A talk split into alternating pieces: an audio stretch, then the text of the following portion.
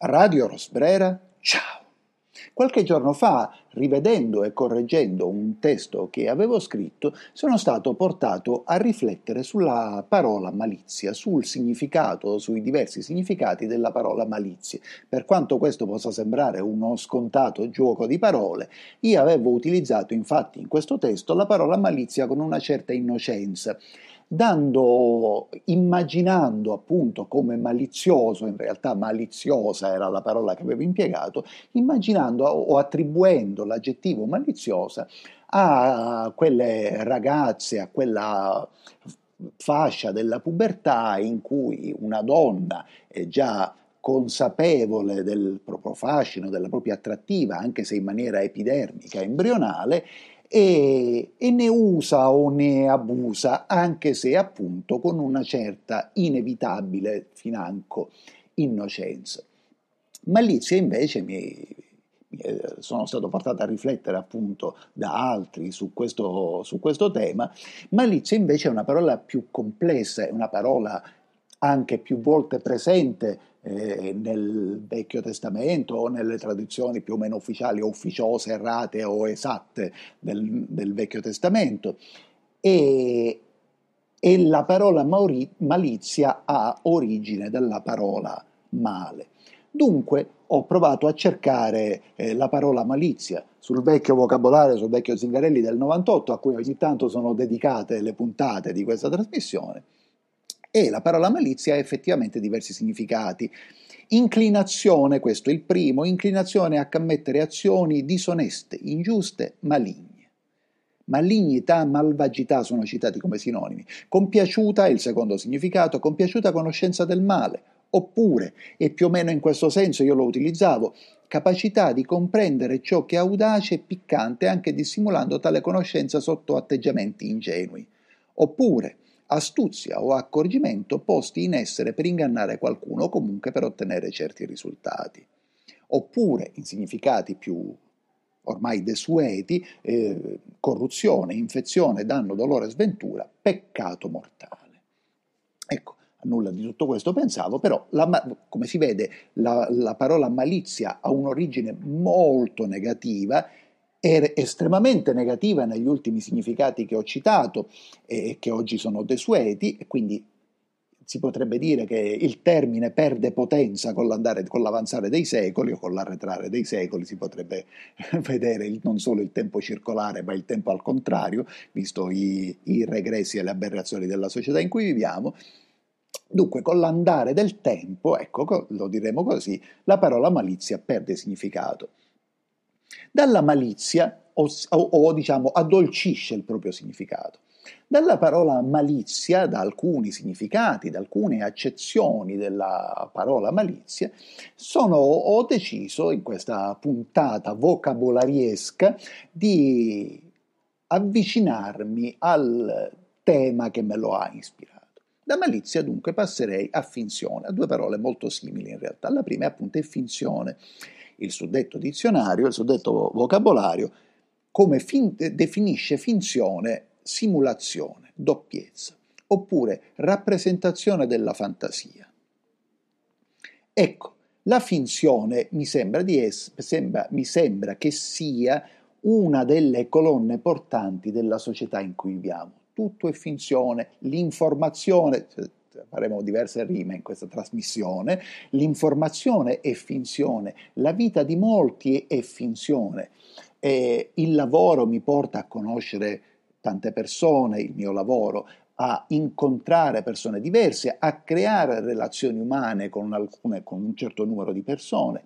E certo vedo, lo vedevo anche negli anni scorsi, ma è più adesso, vedo che l'esistenza di molte persone è dominata da una certa ansia economica o perlomeno da una certa preoccupazione, tanto per fare ancora una rima. E, eppure tutti sui social, Sava Sandir, ma non solo, tendono a proiettare un'immagine di se stessi, della propria vita, della propria riuscita, se non del proprio successo, eh, altamente vincente, splendidamente vincente, fintamente o falsamente vincente. E fintissima è l'informazione, fintissima è la visione del mondo.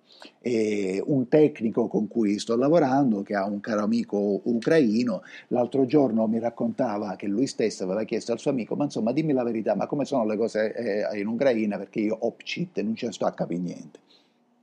E quello gli ha detto, guarda, in Ucraina lo sappiamo tutti, se la Russia volesse disintegrarci ci disintegrerebbe in 24 ore. Non lo fa perché ha deciso di non farlo e, questo lo aggiungo io, ha deciso di non farlo perché in realtà la guerra in Ucraina tiene sotto pressione noi e tutti più o meno tengono sotto pressione la Germania, aspettando che la Germania decida da che parte stare.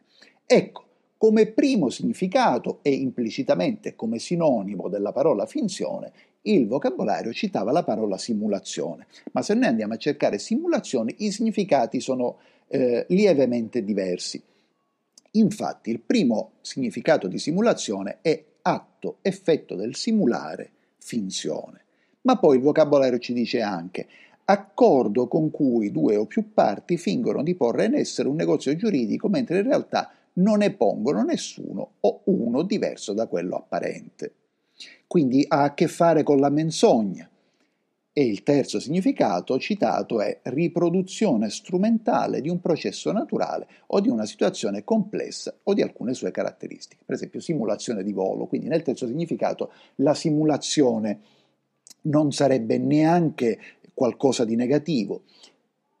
La simulazione il, nel suo secondo significato, accordo fra due o più parti che fingono di porre in essere un negozio giuridico, eccetera, invece ancora una volta sembra dominare, governare, reggere tutta, nostra, tutta l'informazione che piove su di noi, che ci perseguita e ci percuote. Una simulazione della realtà, vale nel caso della guerra, vale nel caso della, della, della politica, e vale anche della, per le regole stesse della società. In questi giorni si torna a parlare dell'assurdo concetto di spread e, e, e, e se voi andate a guardare per esempio, e sapete un po' di politica e di economia internazionale, ma basterebbe di capito di, di politica internazionale e, e vi andate a guardare le quotazioni delle agenzie di rating, vedrete delle cose che cozzano con la realtà appunto se poi viaggiate, per esempio la Repubblica Ceca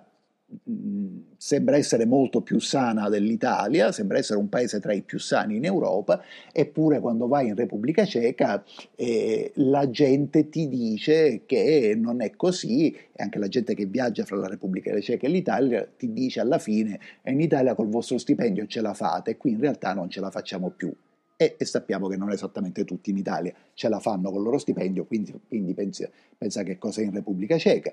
E lo stesso dicasi per, eh, per esempio, eh, la Bolivia, eh, parliamo di due paesi di cui abbiamo più volte eh, discusso in questa trasmissione, la Bolivia starebbe in fondo alla classifica, molto in fondo alla classifica, con una sola B, eh, eppure uno dei paesi al mondo, e queste sono anche statistiche ufficiali, che meglio ha retto il disordinato, il dissennato aumento dei prezzi conseguenti al delirio sanitario. Il Perù, del quale abbiamo raccontato la latente guerra civile, sarebbe molto più quotato della Bolivia. Quindi tutto è una simulazione della realtà. Ecco, e ancora continuando sulle rime, la simulazione ci porta a una parola tristemente venuta di moda negli ultimi anni, la parola narrazione. Se noi in un mondo appunto scevro o parzialmente ancora scevro da finzioni e simulazioni e da menzogne, andiamo a cercare la, sul, sul vocabolario la parola narrazione, ci viene detto questo. 1. Atto del narrare. 2. Racconto, esposizione verbale o scritta. 3. Parte del documento specificatamente pubblico in cui vengono esposte le circostanze immediate dell'azione giuridica in esso contenuto. Dunque, la narrazione, la parola narrazione, letteralmente, sembra non avere niente a che fare con i concetti di finzione, mentre invece oggi a noi ci viene, a ogni piezo spinto, denunciato che conta la narrazione dei fatti, cioè conta come la racconti, quindi che il fatto in sé non esiste, esiste la sua interpretazione o neanche questo, tu è legittimo far credere alle persone che il fatto sia andato in una determinata maniera, anche se non necessariamente è così, eh, perché ti serve e quindi conta la narrazione del fatto, non conta il fatto in sé.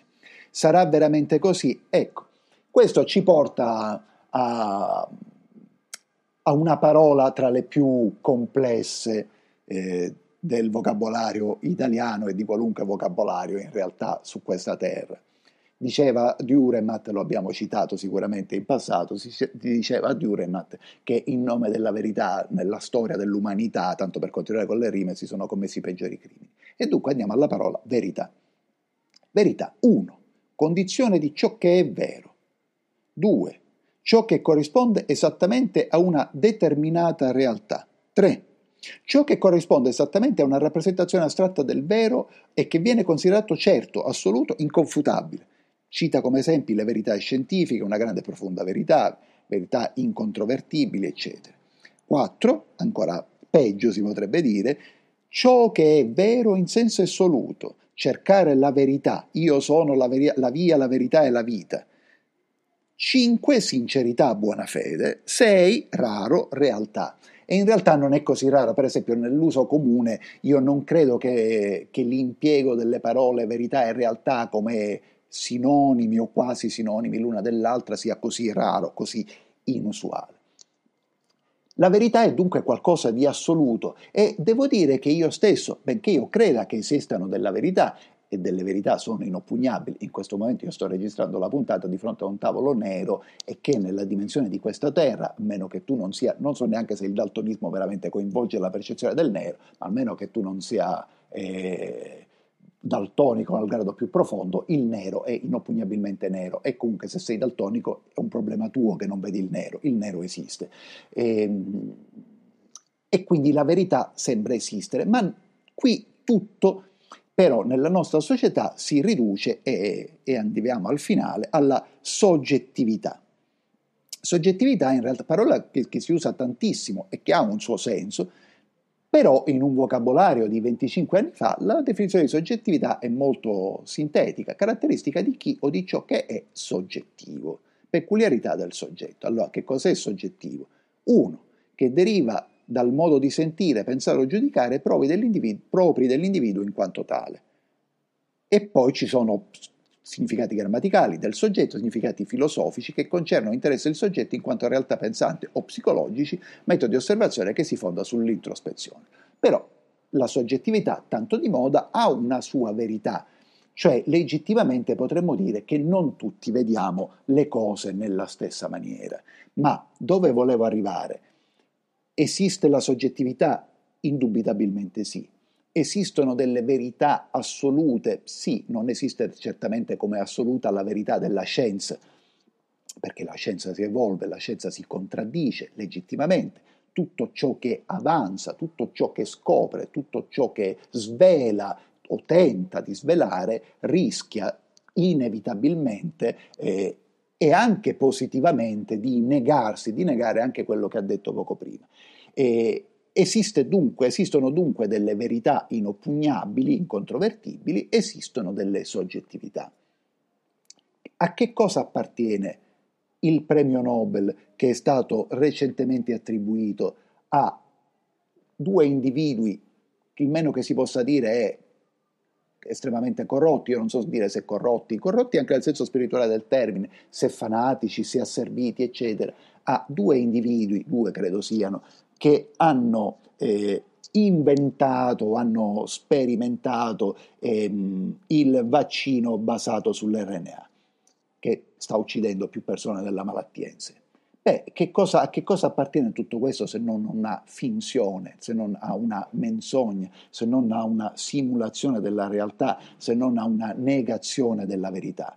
E ho cercato se nel vocabolario di 25 anni fa ci fosse come sostantivo la parola Norimberga perché da qualche parte si dice, è entrato nei modi di dire, ci vorrà un'altra Norimberga, dove per Norimberga non si intende necessariamente la città della Germania dove si è svolto il processo ai nazisti, ma un evento, cioè un, proce- un processo che, che risistemi le cose. Le cose non si risistemano, le cose si risistemano, infatti non si sono risistemate dopo Norimberga, si risistemano se esci da quel sistema in quel caso il nazismo, il capitalismo, lo stalinismo eh, erano tutte declinazioni dello stesso sistema e anche ora dovresti giudicare le malefatte di questo mondo con un nuovo sistema e dunque inventarti altre regole per una reale Norimberga.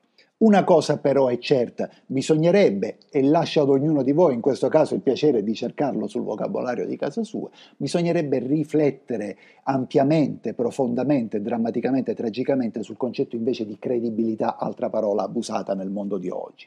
E quando si rifonderà un mo per dire quanto il mondo dovrebbe essere diverso, quasi con una battuta. Certo, in un mondo del futuro non potrà più esistere il premio Nobel, perché questi premi attribuiti da commissioni o, pot- commissioni o potenze superiori hanno sì perso qualunque credibilità e lo hanno perso, lo ha perso il Nobel per la letteratura, lo hanno perso, l'hanno, l'hanno perso quelli per la scienza, l'ha perso quello per la pace, che non so neanche se, aveva, se ha mai avuto un senso. Esattamente come hanno perso, hanno perso credibilità i premi letterari, se, se, esattamente come l'ha perso il premio Oscar. E, e sono, c'è una storia di grandi rifiuti, il rifiuto di Marlon Brando, il rifiuto di Sartre, e, ma il problema non sono più i grandi rifiuti, il problema è il rifiuto di tutto questo mondo basato sulla simulazione, basato sulla finzione, basata, basato sulla menzogna. Lo dobbiamo rifiutare. Lo dobbiamo rifiutare, dobbiamo uscire da tutto questo. Dovremmo uscire in un mondo teorico da tutto, da tutto, rifiutare qualunque chiamata da questo mondo e sputare selvaggiamente e con rabbia addosso alla menzogna. Radio Rosbrera. Ciao.